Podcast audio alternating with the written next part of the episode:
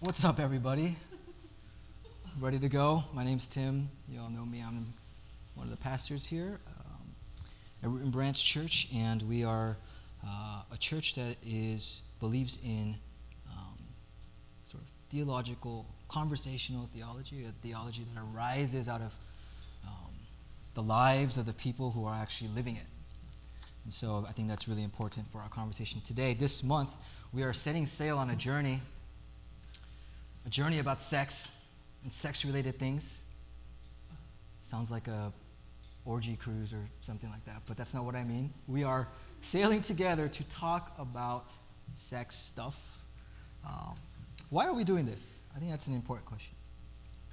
Why does the church uh, need to talk about this? Why does the community need to talk about this? One reason is that religion, and in the Western world, Christianity, uh, religion has played a major role in the way that we humanoids think about this stuff, right? Um, a lot of it has not been great, unfortunately. I do, I would argue, and I've seen this in some of my research this week, right? Like, there actually is a lot of great stuff, and I've long been a sort of proponent, um, arguing the idea with people that religion isn't simply to blame for everything that's gone wrong in, in, in civilization and in history. And that's something I think, um, an idea that people tend to take on pretty well. You know, you hear like good progressives, for example, be like, you can't blame Islam for terrorism, right? But when it comes to Christianity, I think uh, for whatever reason in our culture, we're a little bit less willing to say that. But I do think that's important to say. There's good stuff there.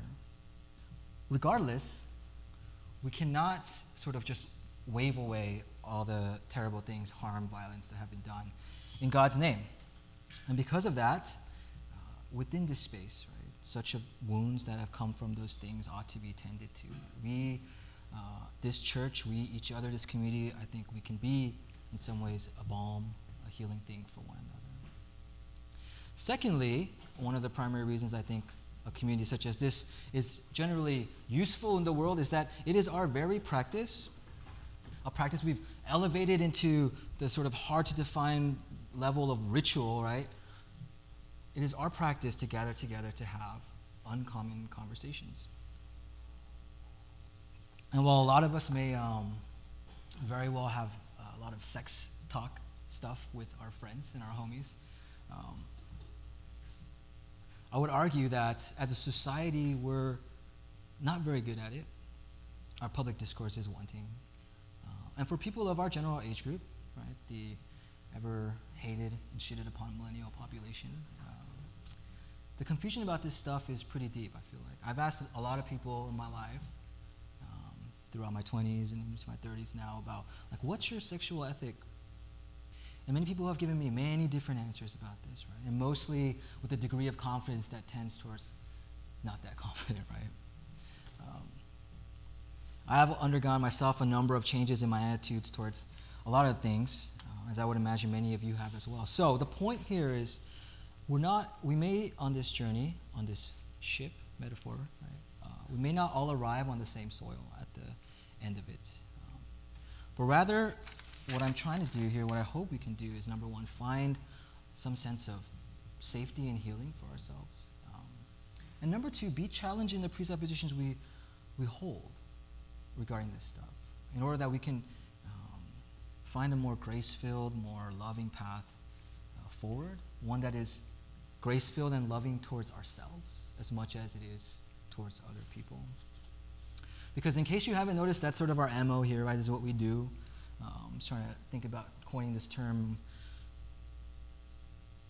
This is the first attempt, so don't don't uh, don't get too mad at me if you don't like it. But what I would call something like charitable destabilization, and charitable in the sense of like love, caritas, agape, not like here's a dollar charity, but charity in that way. Charitable destabilization, right? Just method of investigating something, articulating it, so we can be transformed by it. Right? In our welcome tables this past season, we've used the terms in our questions, if you've seen them, meditation, revelation, application, right? This sort of similar, analogous things, path we take. So this is a long prelude, but one more thing must be said, I think is important. Sex stuff is uh, vi- uh, very intimate. It's powerful. It's tied to our deepest shit good things, bad things, painful things. For some of us, this kind of conversation is, is difficult, and I want to really acknowledge that difficulty. Um, and I think we need to keep that in mind as we move forward and even have conversations amongst each other at welcome tables or whatever it may be.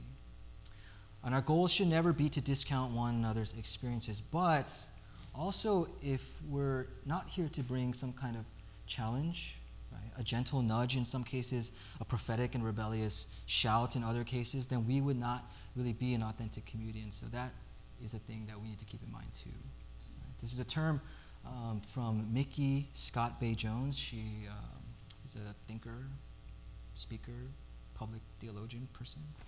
Um, this, this phrase I heard in a, in a seminar or a conference I went to brave space. Right? We want to create brave space for one another. This is what she says Together we will create brave space because there is no such thing as a safe space. A brave space is where we call each other to more truth and love. Something to think about. So, with all that said, I want to start by telling you the story of how I lost my virginity. Don't worry, it's really a, a, lot less about the actual event than it is all the things surrounding it. And I don't, I don't think my mom knows how to play a podcast, so I'm, I feel pretty good about that. It may be unclear in some ways what the point of this story is, but I'm trying to model something here, so just go with me on it. The details are a bit fuzzy.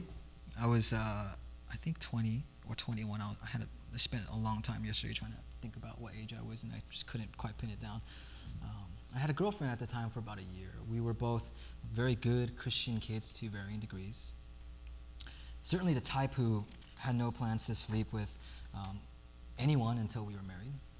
And this was a big thing to me, right? Like, deeply ingrained in my mind, my body, my spirit, and in my ethic, the way I saw what it meant to live a good life, and the way that I saw my life unfolding before me into the future, was all a part of that, right? I was very curious about sex, as a lot of people are. I thought about it a lot.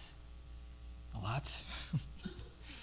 I'm ashamed to say how much I thought about it sometimes. Um, I had planned to get married quite young, right? Like a lot of evangelicals do, lest the burning in my loins would totally consume me. Right? I had to get it out. So you try to get married like right out of college. That was my goal 23, 24 maybe at the most. That'd be pushing it. I'd even put together a sex playlist, a mix CD as it were back in those days, in which I would compile uh, the songs I would play on my wedding night. So just to set the perfect mood. I can't remember, unfortunately for you all, exactly what was on that playlist.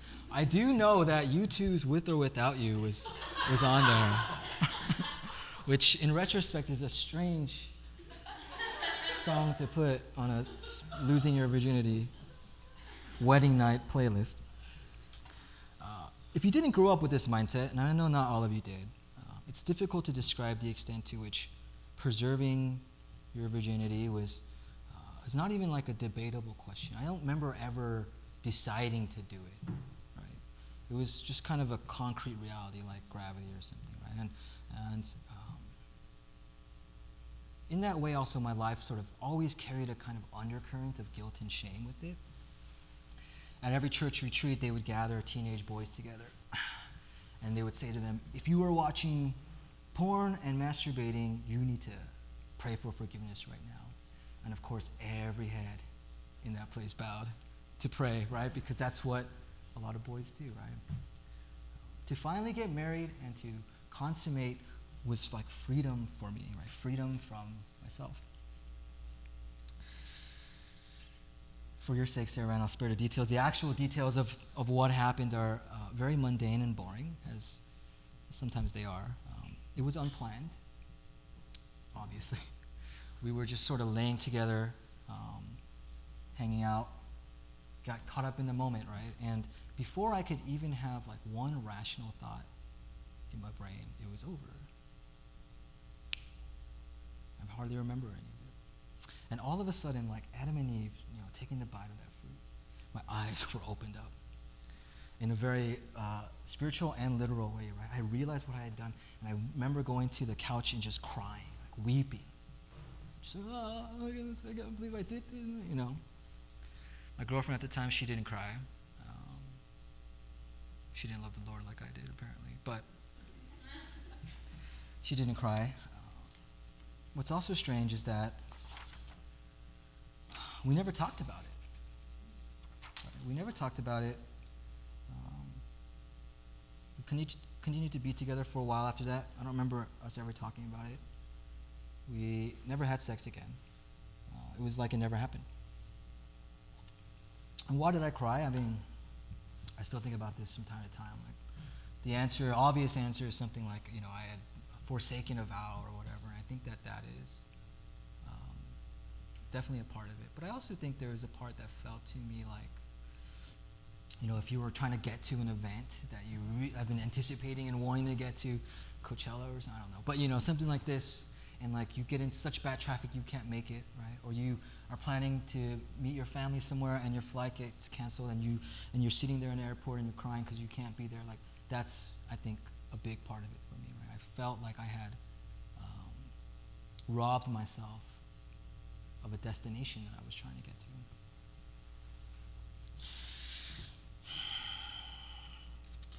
That's the end of the virginity story. Christianity's relationships to bodies, uh, human bodies, right? This stuff right, is fraught, difficult, right? Controlling bodies, defining bodies, all the while strangely disregarding bodies, right? Christianity has long push to sort of dualism. This is from the email if you read it. Uh, this dualism between good and evil, represented in spirit and flesh. Right? Your body is whack, an enemy of your real self. The scholar Kelly Brown Douglas, she puts it this way the soul is divin- divinized, divinized, sorry, and the body is demonized. It's hard not to see that when you kind of set this thing up, why uh, things like desires and sexual things, genitals, all that, um, bodily functions are regarded with great suspicion and often great hostility, right? There are sacred things in the world and there are profane things in the world, and the powers that be, and we often know uh, what those powers look like, who they look like. The powers that be have historically deemed the body to be in the profane category. How do we get here, I think, is a complicated uh, question. Here's one way to think about it. Um, if you're any student of modern or postmodern thought, uh, you know that sort of in the critical examination of things, we've come to see that um, everything is an interpretation, right? There is no objective, total out, God's eye view, as it were. And if you read the New Testament with that in mind, it becomes clear that those who witnessed things and retold them, wrote them down, We're interpreting them, we're translating them, if you will. Because that's what humans do, right? And the era of that time in which Christ was doing his thing and Paul was writing things and all the uh, early church came out of, was a Hellenistic era, right? The Greek time of Greek culture and thought. And shot through all that stuff, particularly for the educated people, were particular notions about what constitutes reality, the self, truth, etc. Apologies here for you who are um, hardcore philosophy students or people. I have to give a very crude run through of this because I don't have a lot of time. But you might remember uh, from back in the day Plato's allegory of the cave. Does anybody have like a one sentence explanation for the allegory of the cave? Okay, let's do two sentences.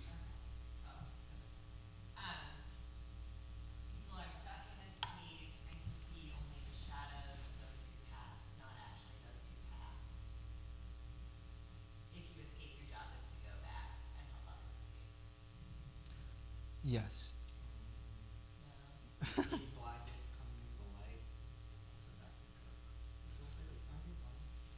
Uh, they don't know. They're not used to the light. All they see are the shadows, right? The idea being that the shadows, if all you knew were shadows, the shadows are what you think is real. You don't even know that there is a, a world outside of that. The point is, is that there is a reality in which we live, that we experience in our bodies, that is not the real reality The real reality is up here, right? It's a sort of dualism again, that flesh, spirit. In philosophy, often it's mind and body, right? Um, and so this dualism that emerges is also a, deep part of early Christian writing. Right? Paul is the prime example. If you read the epistles, the language of that kind of dualism and the language of Greek philosophy is like ripe throughout it. Uh, in this material reality, our bodies are, are first and foremost imperfect vessels, right? Again, the real stuff is up there. And this dualism has endured through time, and even, in my opinion, exponentially increased, uh, gotten deeper in Western thought and philosophy over the years, from the medieval period on. And we walk so much in its fog that we do not even notice it at all. Right? That's kind of what happens with stuff that just becomes taken as truth. And so, that we are living under this presumption is, I think, illuminated when we look at other ways that people have thought about these things. Right? If you read the Hebrew Bible, for example, you will find it amazing if you look with this lens how different the language is in the ways that it describes selfhood and the person and so forth, right? This kind of dualism of spirit is not really a big part of Jewish thought or theology.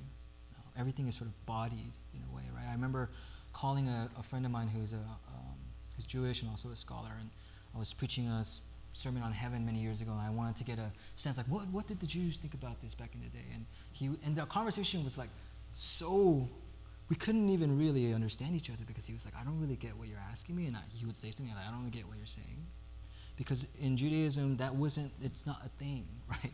This idea that like you die and your spirit goes somewhere or whatever. It's bodily always. If you ever noticed in the end of Mark, this little part that gets glossed over on Easter that we should probably focus on a little bit more, when Christ dies, um, bodies dig themselves out of the grave, right, and raise up. Anyone remember this? Okay, right? Because that the idea was back in those days that resurrection, um, being born again, was not a spiritual thing. You don't go to heaven in the spirit. You actually, your whole body is resurrected. So there's one example of a of a sort of different lens through which people are viewing this stuff. Right? It's not a dualistic one. It is an embodied, bodily one. Right.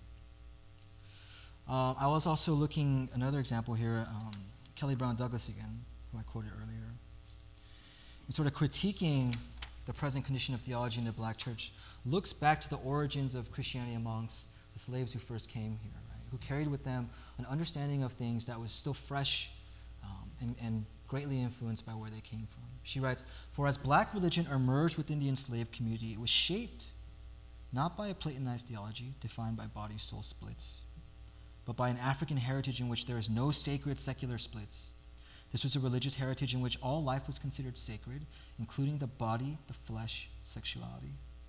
This is a religious heritage that undoubtedly allowed the enslaved crafters of black faith to participate, to appreciate the meaning of an incarnate God.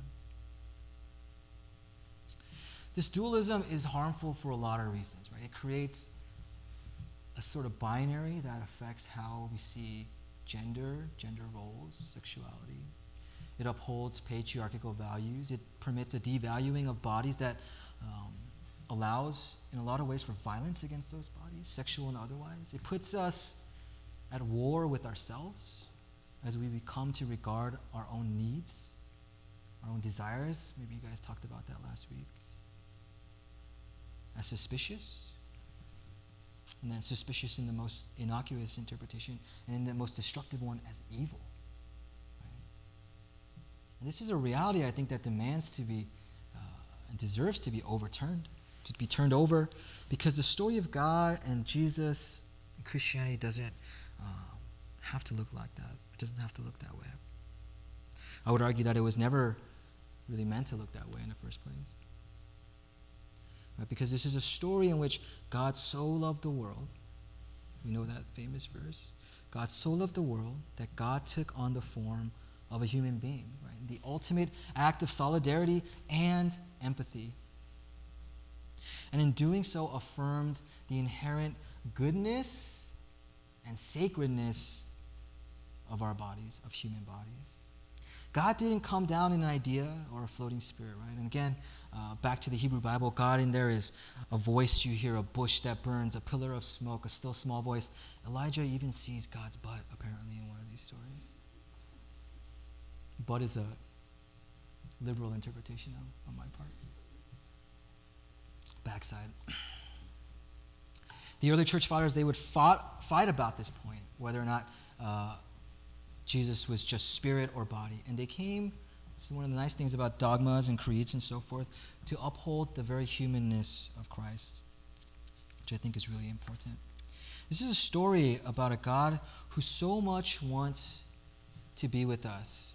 And the way that I see it, Christianity is a religion about a God who so desires the world that God came to be a part of it, flesh and bones. Flesh and blood, as it says in uh, Hebrews, the book of Hebrews, or the Word became flesh and lived among us, as it says in the Gospel of John.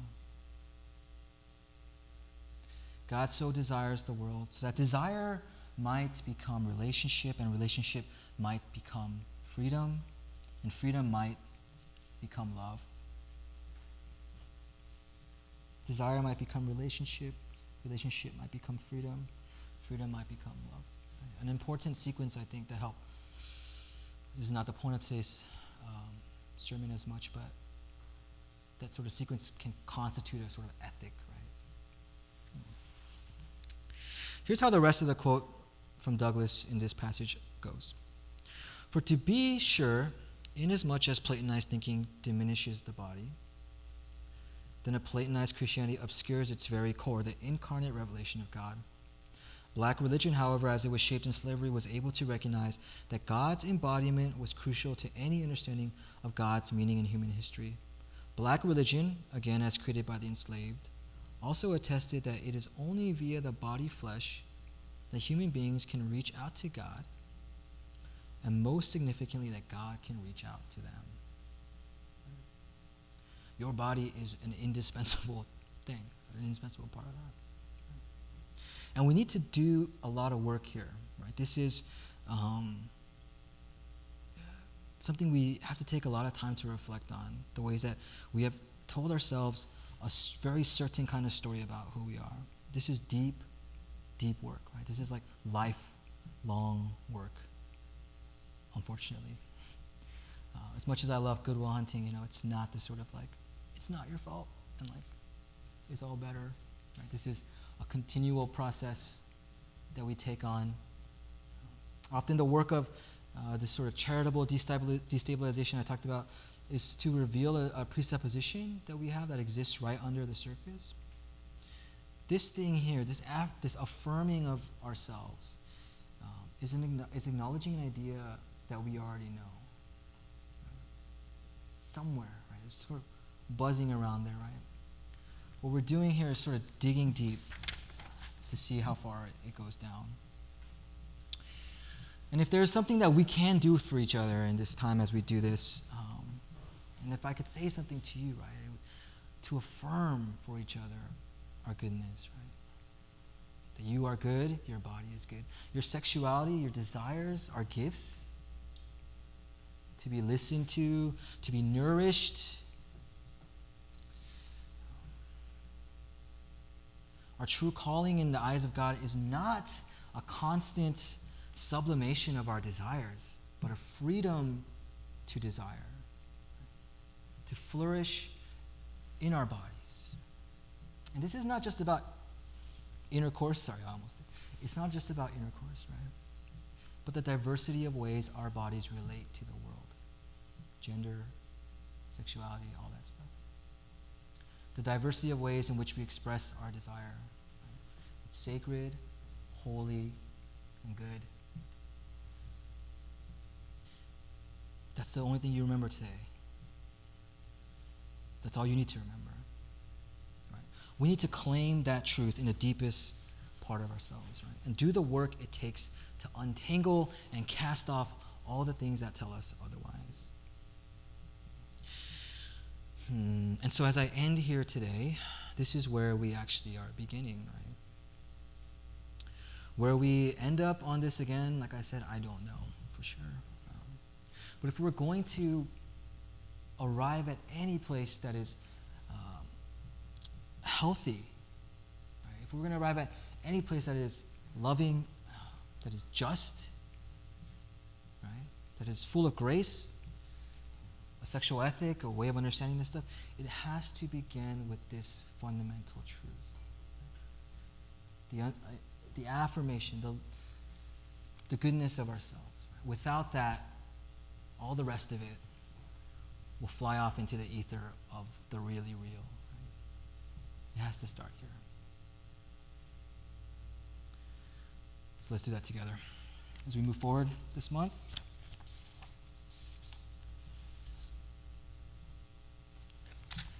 Amen. Amen.